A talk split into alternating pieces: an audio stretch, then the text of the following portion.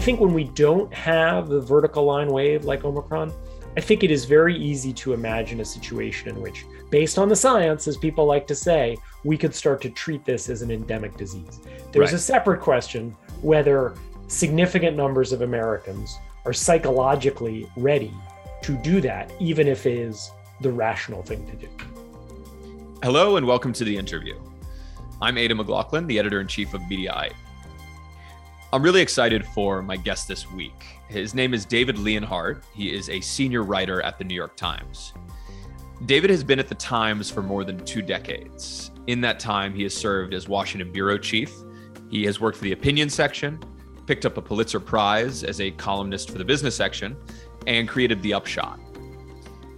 David now serves as author of the paper's incredibly influential morning newsletter, which is appropriately titled The Morning. The Morning goes out to 14 million readers each day and has earned buzz in part thanks to David's clear eyed writing on the COVID pandemic, writing that often challenges the conventional wisdom of the pundit class as well as the New York Times' own readers. I called up David on Thursday to discuss the Omicron wave that's washing over New York and the rest of the country, media coverage of the COVID pandemic, misinformation from the right and the left, and his incredible career in journalism. David, uh, welcome to the interview. Thanks so much for joining me. Thanks so much for having me. So, I want to dive right into it, if you don't mind.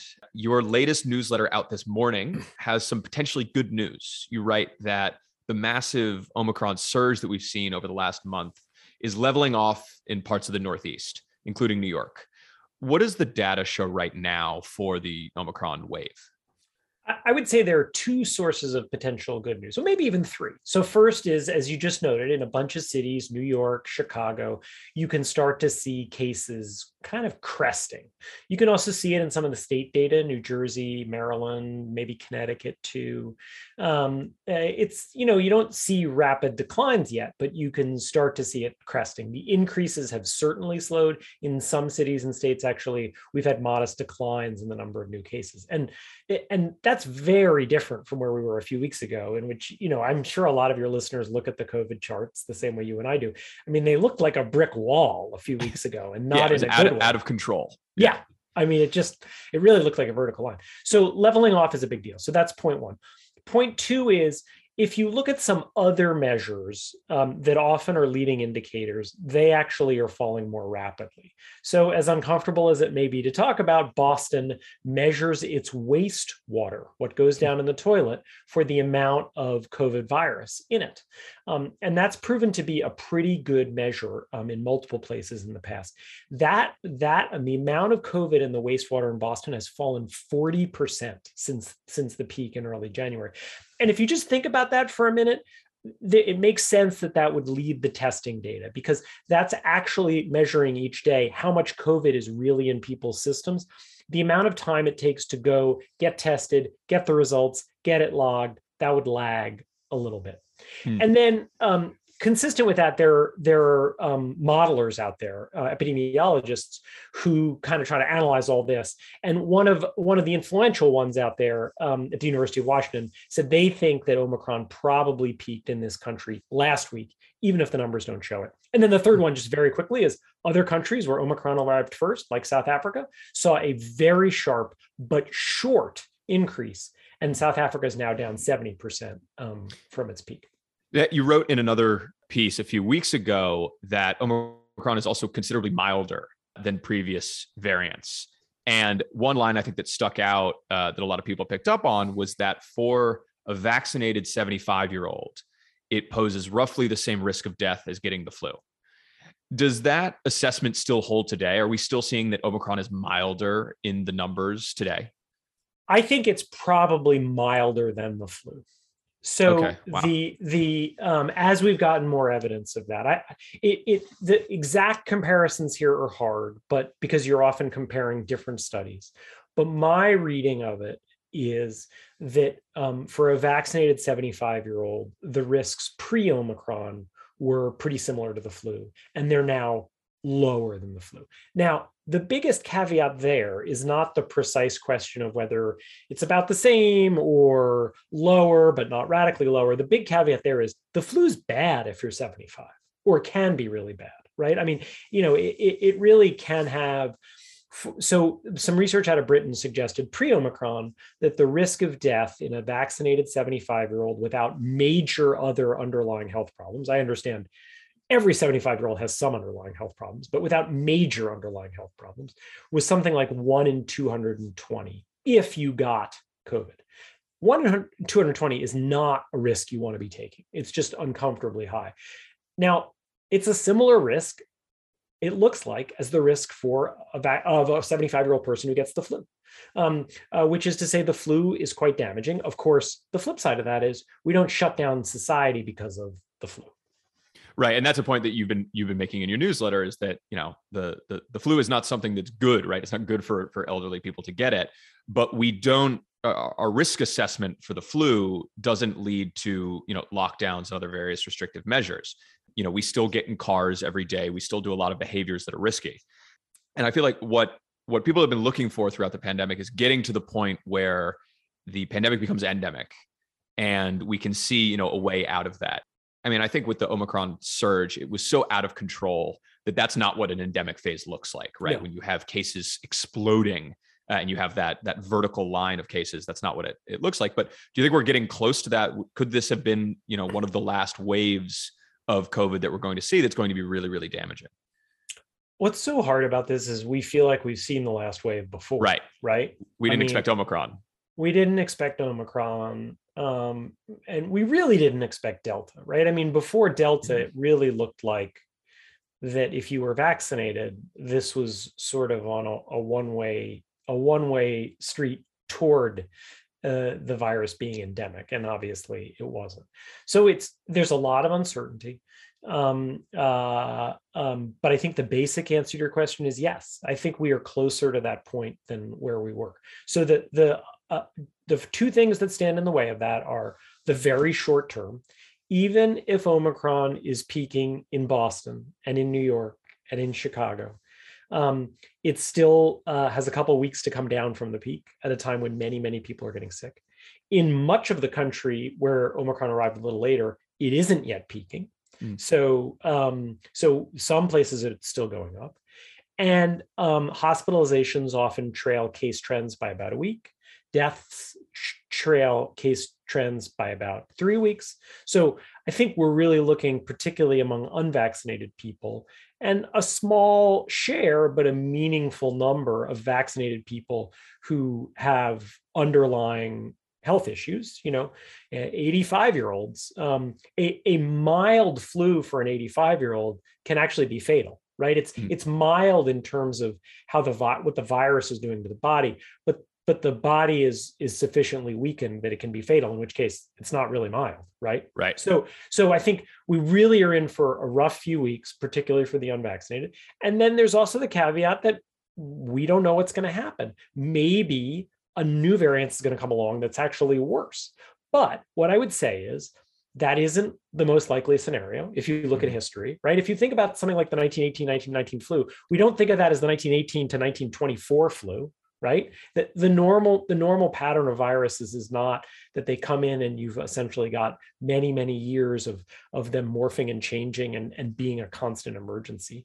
And we're going to come out of omicron with a whole bunch of big advantages. A lot more people are going to have immunity from having gotten omicron. Huge numbers of people have gotten vaccinated. And so i think when we don't have the vertical line wave like omicron I think it is very easy to imagine a situation in which, based on the science, as people like to say, we could start to treat this as an endemic disease. There's right. a separate question whether significant numbers of Americans are psychologically ready to do that, even if it is the rational thing to do.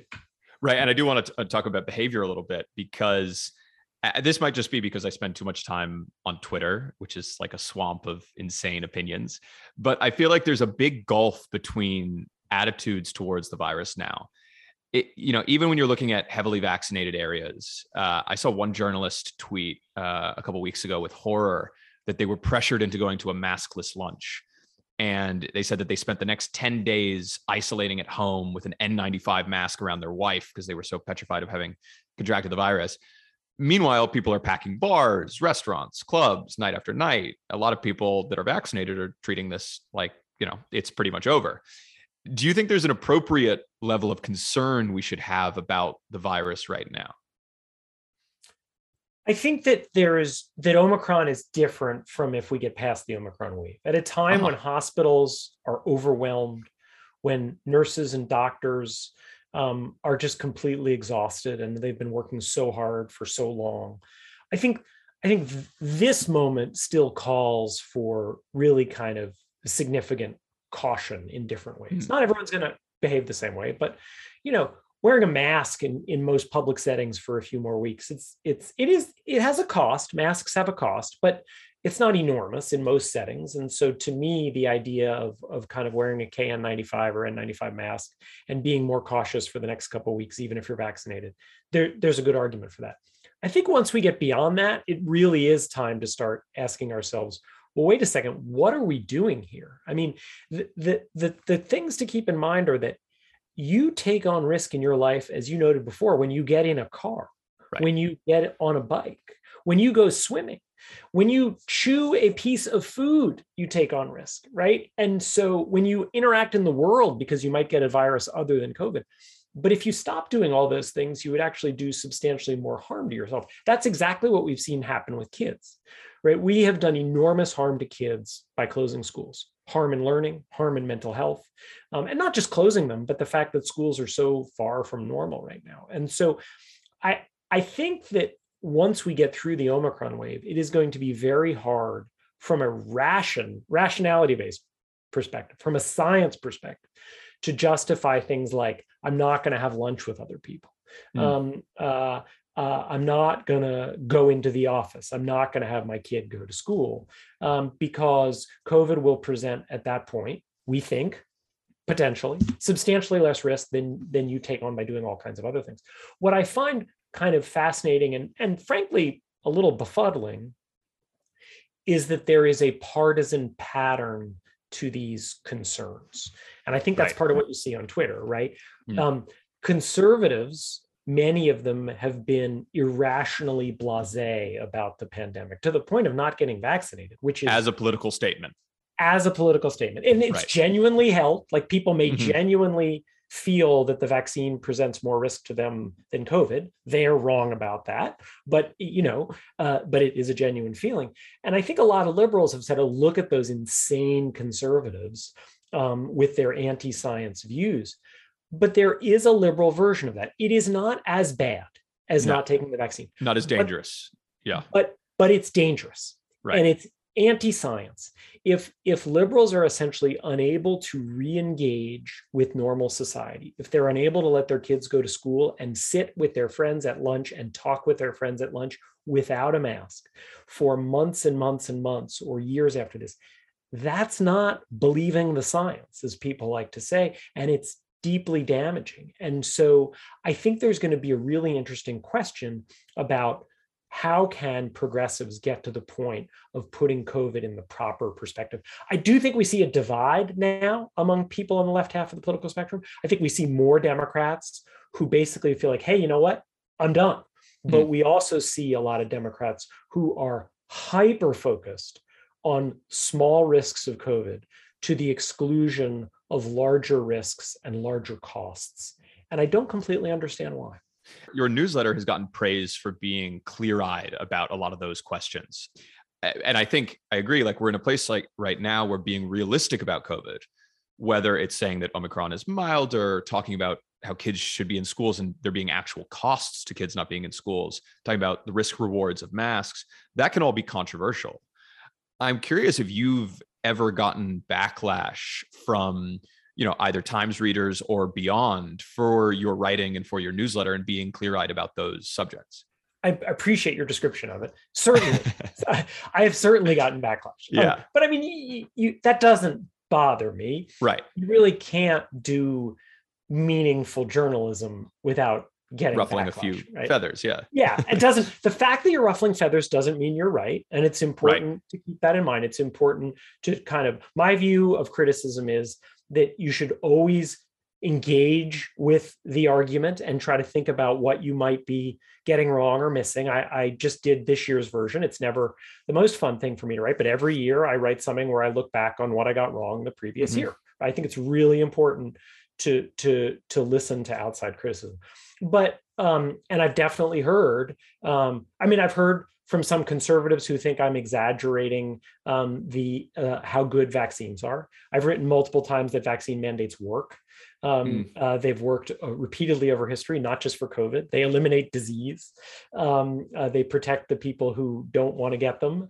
Most people react to a mandate by actually getting the vaccine. Only a tiny percentage would say quit a job or be fired from it. Conservatives don't like that. And I've definitely gotten uh, uh, a significant eh, or some amount of backlash from liberals who say, How can you say that?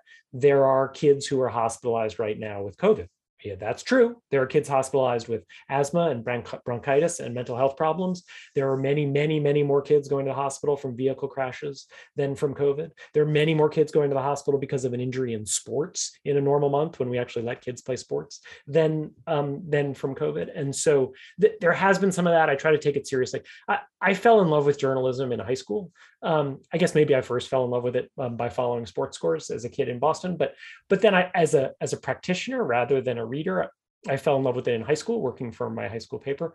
And my math teacher, whom I adored as a math teacher, um, uh, would sometimes start uh, the Friday class by talking about all the things that she thought in the newspaper were wrong, um, uh, because we were, you know, we were firebrands who were criticizing the administration. And um, one of the great things about that experience is um, my math teacher when I was 16 was a, a more important uh, figure in my life um, than almost anyone right now. And that, that basically taught me, um, uh, I also had a lot of respect for her. So I, I, didn't dismiss it out of hand, but it also taught me that um, if you want to be a journalist, and I think it's we're phenomenally lucky to be journalists. If right. you want to be a journalist, you have to be comfortable with the idea um, that that people are going to criticize you, sometimes substantively, sometimes personally and nastily, and um, it's just it's just part of the job. I, I, enjoyed that piece where you look back on on everything that that you sort of got wrong, and you you describe you set it up by talking about pundit accountability you know, which is this concept that you know pundits often get things wrong, particularly in the era of of COVID, and that it's a really worthwhile endeavor to go back and, and correct those. And one of the examples you used was about an epidemiologist who criticized Texas lifting its mask mandate and feared that it would have serious consequences. And it didn't end up, you know, leading to a surge in cases. And I think that and a lot of other things are prompting people to rethink masks a little bit you wrote in that piece, I have the quote here that masks do reduce its spread, but the effect can be too modest to be visible across an entire community or state.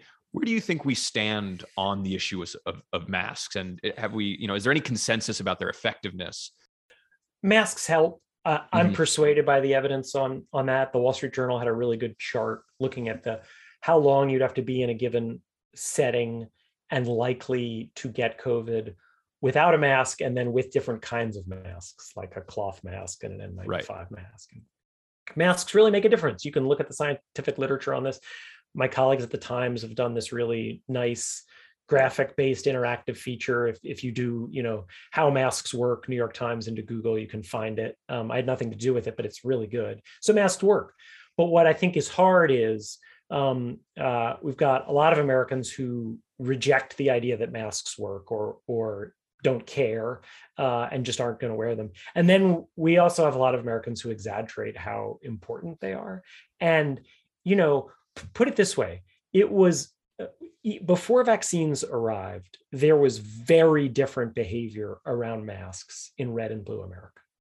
I drove my mom across country um, so she could get vaccinated because she was staying with us, but she lives in Colorado. So her vaccine appointment came up in Colorado a few months before we could have gotten her vaccinated in hmm. Washington D.C. where I live. And so I I drove her I drove her halfway. My sister and I met in St. Louis and we exchanged my mom. Nice. Um, and uh, so if you think about driving from Washington D.C. to St. Louis, you're almost totally going through red America. And right. this was a year ago, and I was stunned um, by how little mask wearing I saw. I was also upset by it. Um, until the vaccine arrived, if you compared red and blue America, it was nearly impossible to find any difference in the amount of COVID spread. Now, yeah. I, I still believe that masks work. I think the issue there is net, if without masks, Blue America would have had substantially Far more, more. Mm-hmm. right? Because Blue America has the international airports and stuff like that. But I don't know that. What I do know is that um, the scientific evidence strongly suggests masks work, but the effect is modest, not enormous. And it'll be interesting to see when we look back on this Omicron wave. This is going to be another really good example. Did Omicron spread much less in places like New York and the suburbs of Boston and the suburbs of San Francisco, where people continue to wear masks, than it did in Oklahoma City um, or Salt Lake City. I, so far, I, I, I haven't yet seen that evidence that it has, and so it, it's really tricky because I think we often want to go to a kind of all or nothing conclusion. The conclusion with masks is they work, their effect is modest. If you're trying right. to save lives, they're often worth it but you should really weigh the cost benefit because you know particularly for kids in school masks have costs. They impede communication particularly kids with learning disabilities. Um, so yeah, and you, I listened to your your interview with Megyn Kelly, and you guys got into that like the cost benefit uh, quite a bit because she obviously loathes masks. Um, yes. She explained at length her her problems with them, and I think those are like genuine concerns that she has with them. Like I, I wouldn't discount any of them. I think some of the concerns with masks are, are, are ridiculous, and you know the idea that they're sort of this like authority on your face like it's Joe Biden, you know, caging your mouth is a little bit ridiculous, but like some of the concerns are are well founded. Like I don't enjoy wearing a mask. I don't, you know, I don't want to be wearing one for the rest of my life. I'm glad that we're at a point now where we're having a discussion about the cost benefit um, of masks because that that has been a conversation that I think at least on the left has been absent. There's this, yeah. been this assumption that they are an effective tool, and that if you question them, you're, you know, either right wing or you're anti-science my own personal behavior on masks is I've kind of upgraded so that most of the time now I wear a KN95 rather than just. I, am I'm a KN95 guy too as well. They're, Good design. They're a little less comfortable, right? They mm. kind of chap your lips a little more. Right. So you know, if there's a setting that that where I'm not interacting with a lot of people, I'll sometimes switch to a cloth mask. Before Delta arrived, um, I had stopped wearing masks in indoors, in stores, in other places.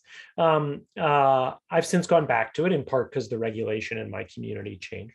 But I'll, I'll tell you that when, if the Omicron wave subsides and um, the regulations come off as they should when cases change, I'm at the point in terms of my personal safety where when we're not in a massive spike, I feel no need to wear a mask um, in any setting, barring one where I have have some reason to believe that you know there's an outbreak in that community. Right. I want to talk about the the red blue divide um, in vaccination. Uh, now, the amount of Republican voters who remain unvaccinated is shockingly high. It's horrific. Uh, yeah, and as you've noted, there's a uh, correspondingly there's a huge gap in death rates between Democrats and Republicans. And in December, uh, you were pretty pretty prescient here. You called on conservative leaders like Tucker Carlson and Donald Trump to urge Republicans to take the vaccine. A few weeks later, I don't know if you noticed, but Trump actually called uh, quite forcefully, and I thought like pretty convincingly, on his supporters to take the vaccine. Said it was a great success and that they should be proud of it. The problem is that I don't think that that's working what did you make of of Trump calling on his supporters to take the vaccine? And do, do you see that as as something that could be successful in convincing Red America to start taking COVID vaccines? And then Trump doubled down this week, right? He, he right. mocked politicians who was it? He mocked politicians who hadn't gotten their booster, or who who were, who were being coy about the booster. Like Ron DeSantis said, he he initially said that he got the vaccine, and then he got asked about getting the booster, and he said, you know, that's private health information and you know was being coy about it and trump said well just just say you got it. Like why you know it's like saying it's like being coy about having gotten the flu shot. Sort of an odd thing to to dis, to not disclose publicly.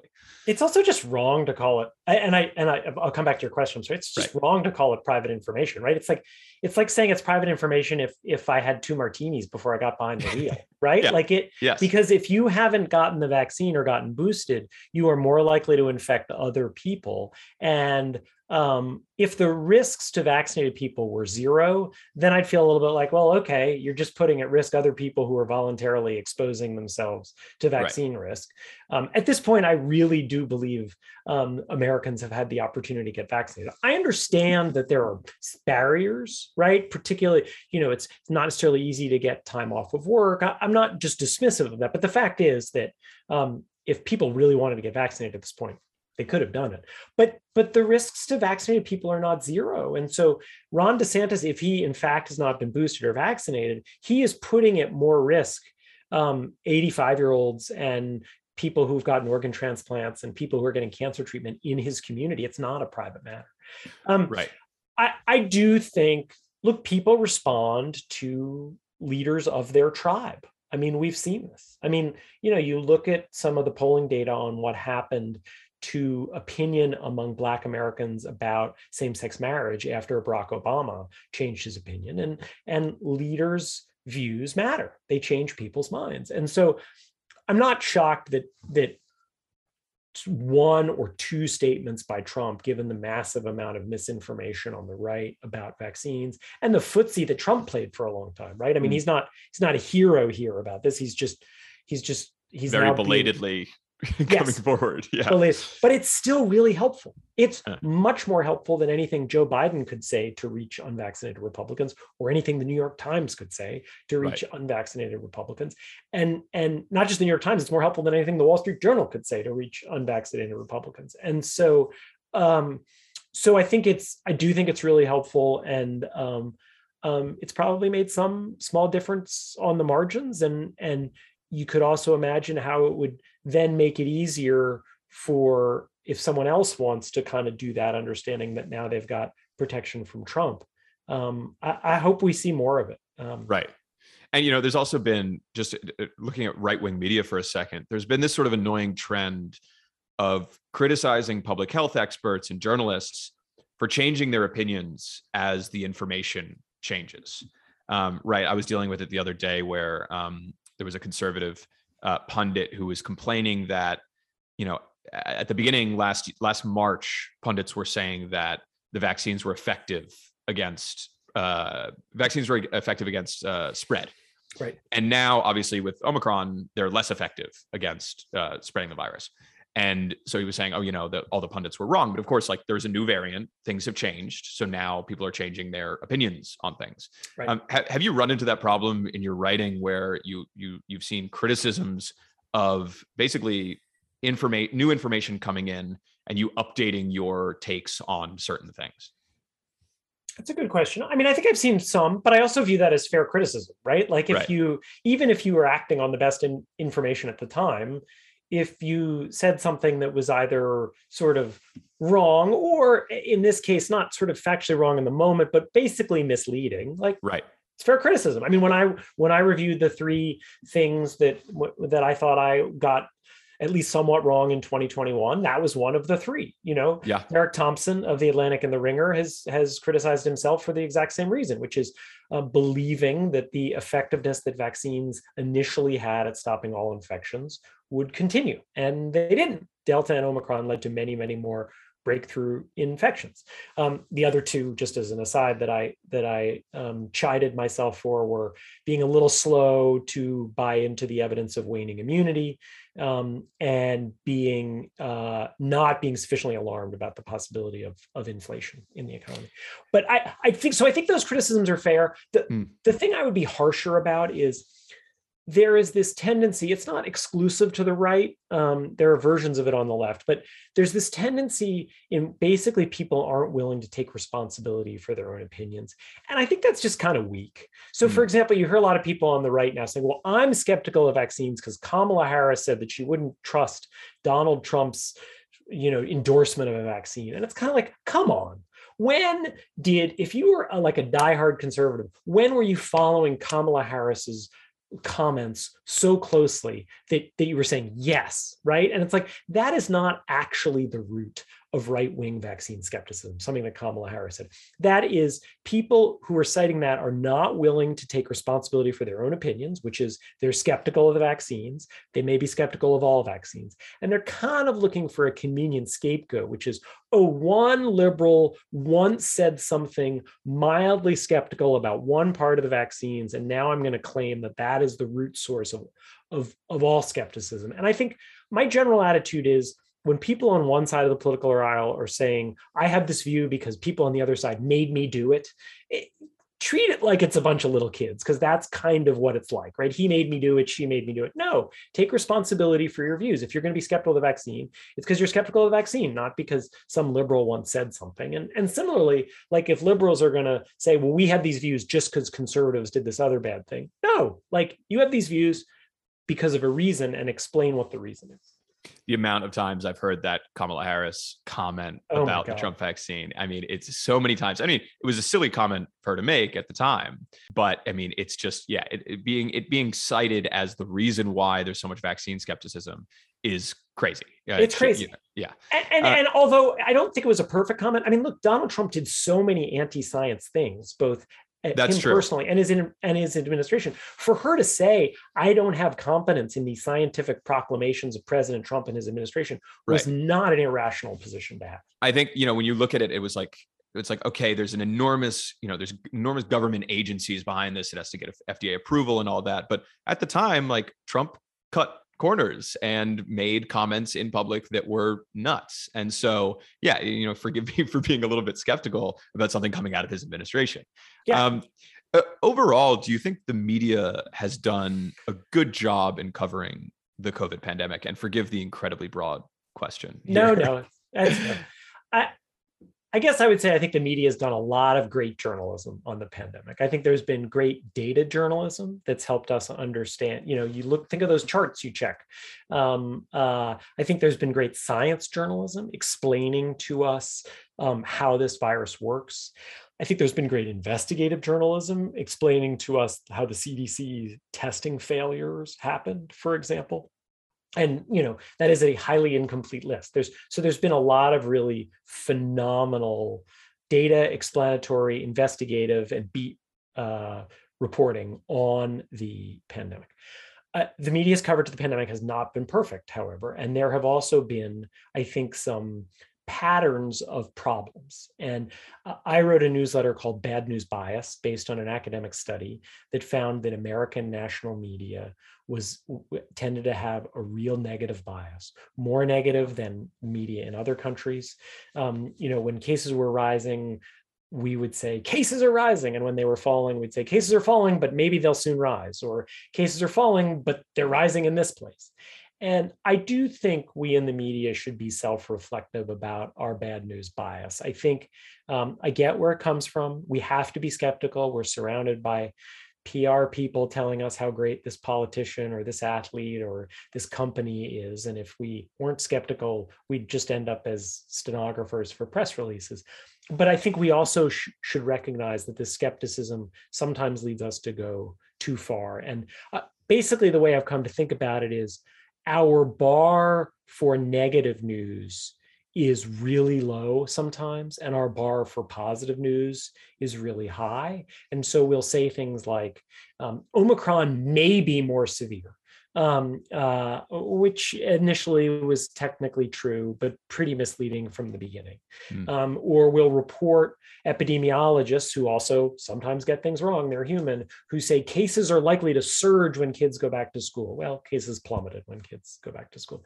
And so I do think we've seen with COVID a kind of bad news bias that ultimately means we're not doing our jobs, which is giving people the most accurate picture of reality that we can as we wrap up here, I do want to ask you about your your career. You've been at the Times for more than two decades, uh, if I'm if I have my my numbers correct. You do. Uh, you worked for the opinion section. You created the Upshot. served as Washington bureau chief, and you scooped up a Pulitzer Prize uh, as a columnist for the business section along the way.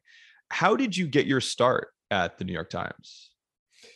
So as I uh, and I cannot believe I've worked. I can't really believe I've done anything for 22 for, years. Yep.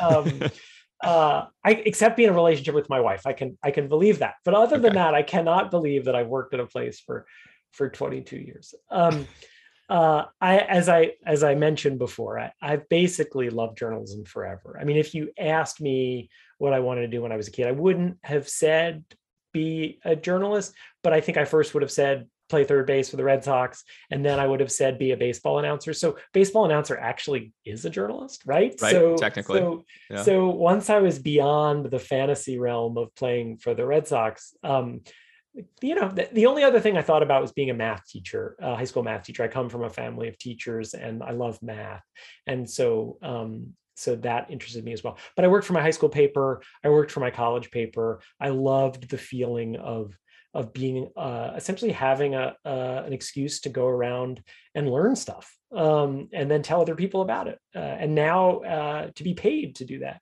And so um, i did a bunch of newspaper internships. As was um, uh, it's, it's, still common but there was a very set structure of newspaper internships when i was um, when i was getting out of college in the mid 90s I, I, I worked at the new haven register unpaid. I worked at the boston globe um, paid. Actually, I taught math until 3 p.m. so I would have enough money to live. And then I went and worked for the New Haven Register in the late mm-hmm. afternoons. Uh, then I got a paid internship at the Boston Globe, and I had a paid internship at the Washington Post, and tried really hard and failed to get hired by the Washington Post. Um, but it was still a great experience. And then I spent um, four weeks at Business Week magazine in New York, where I'd also done an internship, and there was a somewhat well-worn path from Business Week to the New York Times because business is one of the only areas where we're the the little kid on the block mm. relative to the Wall Street Journal and Reuters. And so the the skills you get at a weekly magazine of trying to look at things a little bit differently or how to follow up when someone else has dominated the news, the Times business section would often hire out of Business Week. And so I was hired in the business section in 1999 and it's the only place I've worked since. My my last question I think that the Times, and this isn't a particularly controversial take, but the Times right now is the best newspaper in the United States, best newspaper in the world. I'm actually like pretty stunned when I get the Sunday paper by how like great and comprehensive a product it is. And the paper seems to be in a really good place now uh, in terms of that, in terms of the coverage, in terms of subscriptions. But that's a bit of a change uh, from the years before Trump, when I think it's safe to say that the paper was was struggling.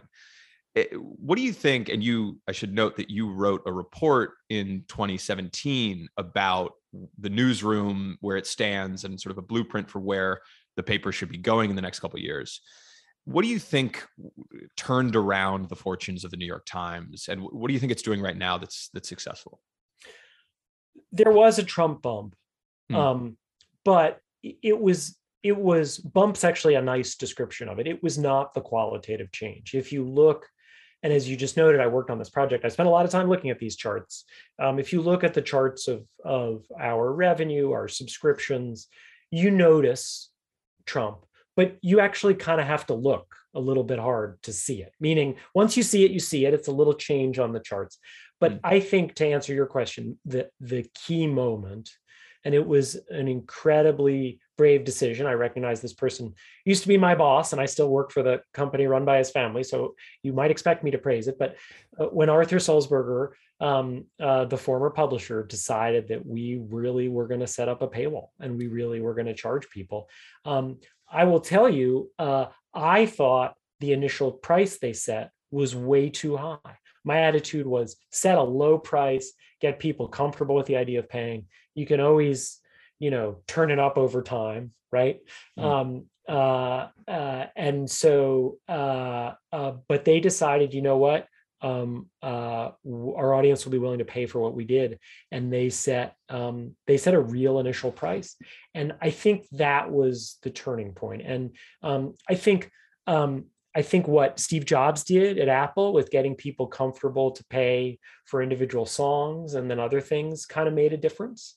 Right. Um, but uh, to me, the two key things were the Times, as it often has, invested in journalism, saw the importance of the internet, created a great, not perfect, but great digital product, and then basically took the incredibly big risk of uh, of charging for it, and that fundamentally changed where we are economically and there are no guarantees that there will be lots of places that take us on as you know we've lost a bunch of people recently to the atlantic um, which is a wonderful publication. You know the washington post obviously is a great newspaper. So there are real rivals out there to us and i assume the biggest rivals are the ones i can't name because we don't yet know who they are right? And so i'm not saying the times is set but the times is in really good condition. The thing to worry about if you care about democracy if you care about truth the thing to worry about is not us not the national media it's local media. Right for sure. Yeah, I think the t- the Times. I mean, you're at what eight, eight more than eight million subscribers, paying subscribers at this point. That sounds I, right. It's it's yeah, a lot. I mean, yeah. put it this way: there are. I mean, by any measure, there is no golden age of the past for the New York Times. There are more right. journalists working for us right now. There are more people reading us. There are more people paying to read us. Like this is the golden age for the New York Times. Thanks so much for joining me, David, and uh, thanks so much for your great reporting. Oh, thanks so much, and I'd love to do it again in the future. Thank you for listening to this episode of The Interview. Please subscribe to The Interview on Apple Podcasts or Spotify, and check out coverage of my conversation with David Leonhardt on Mediaite.com.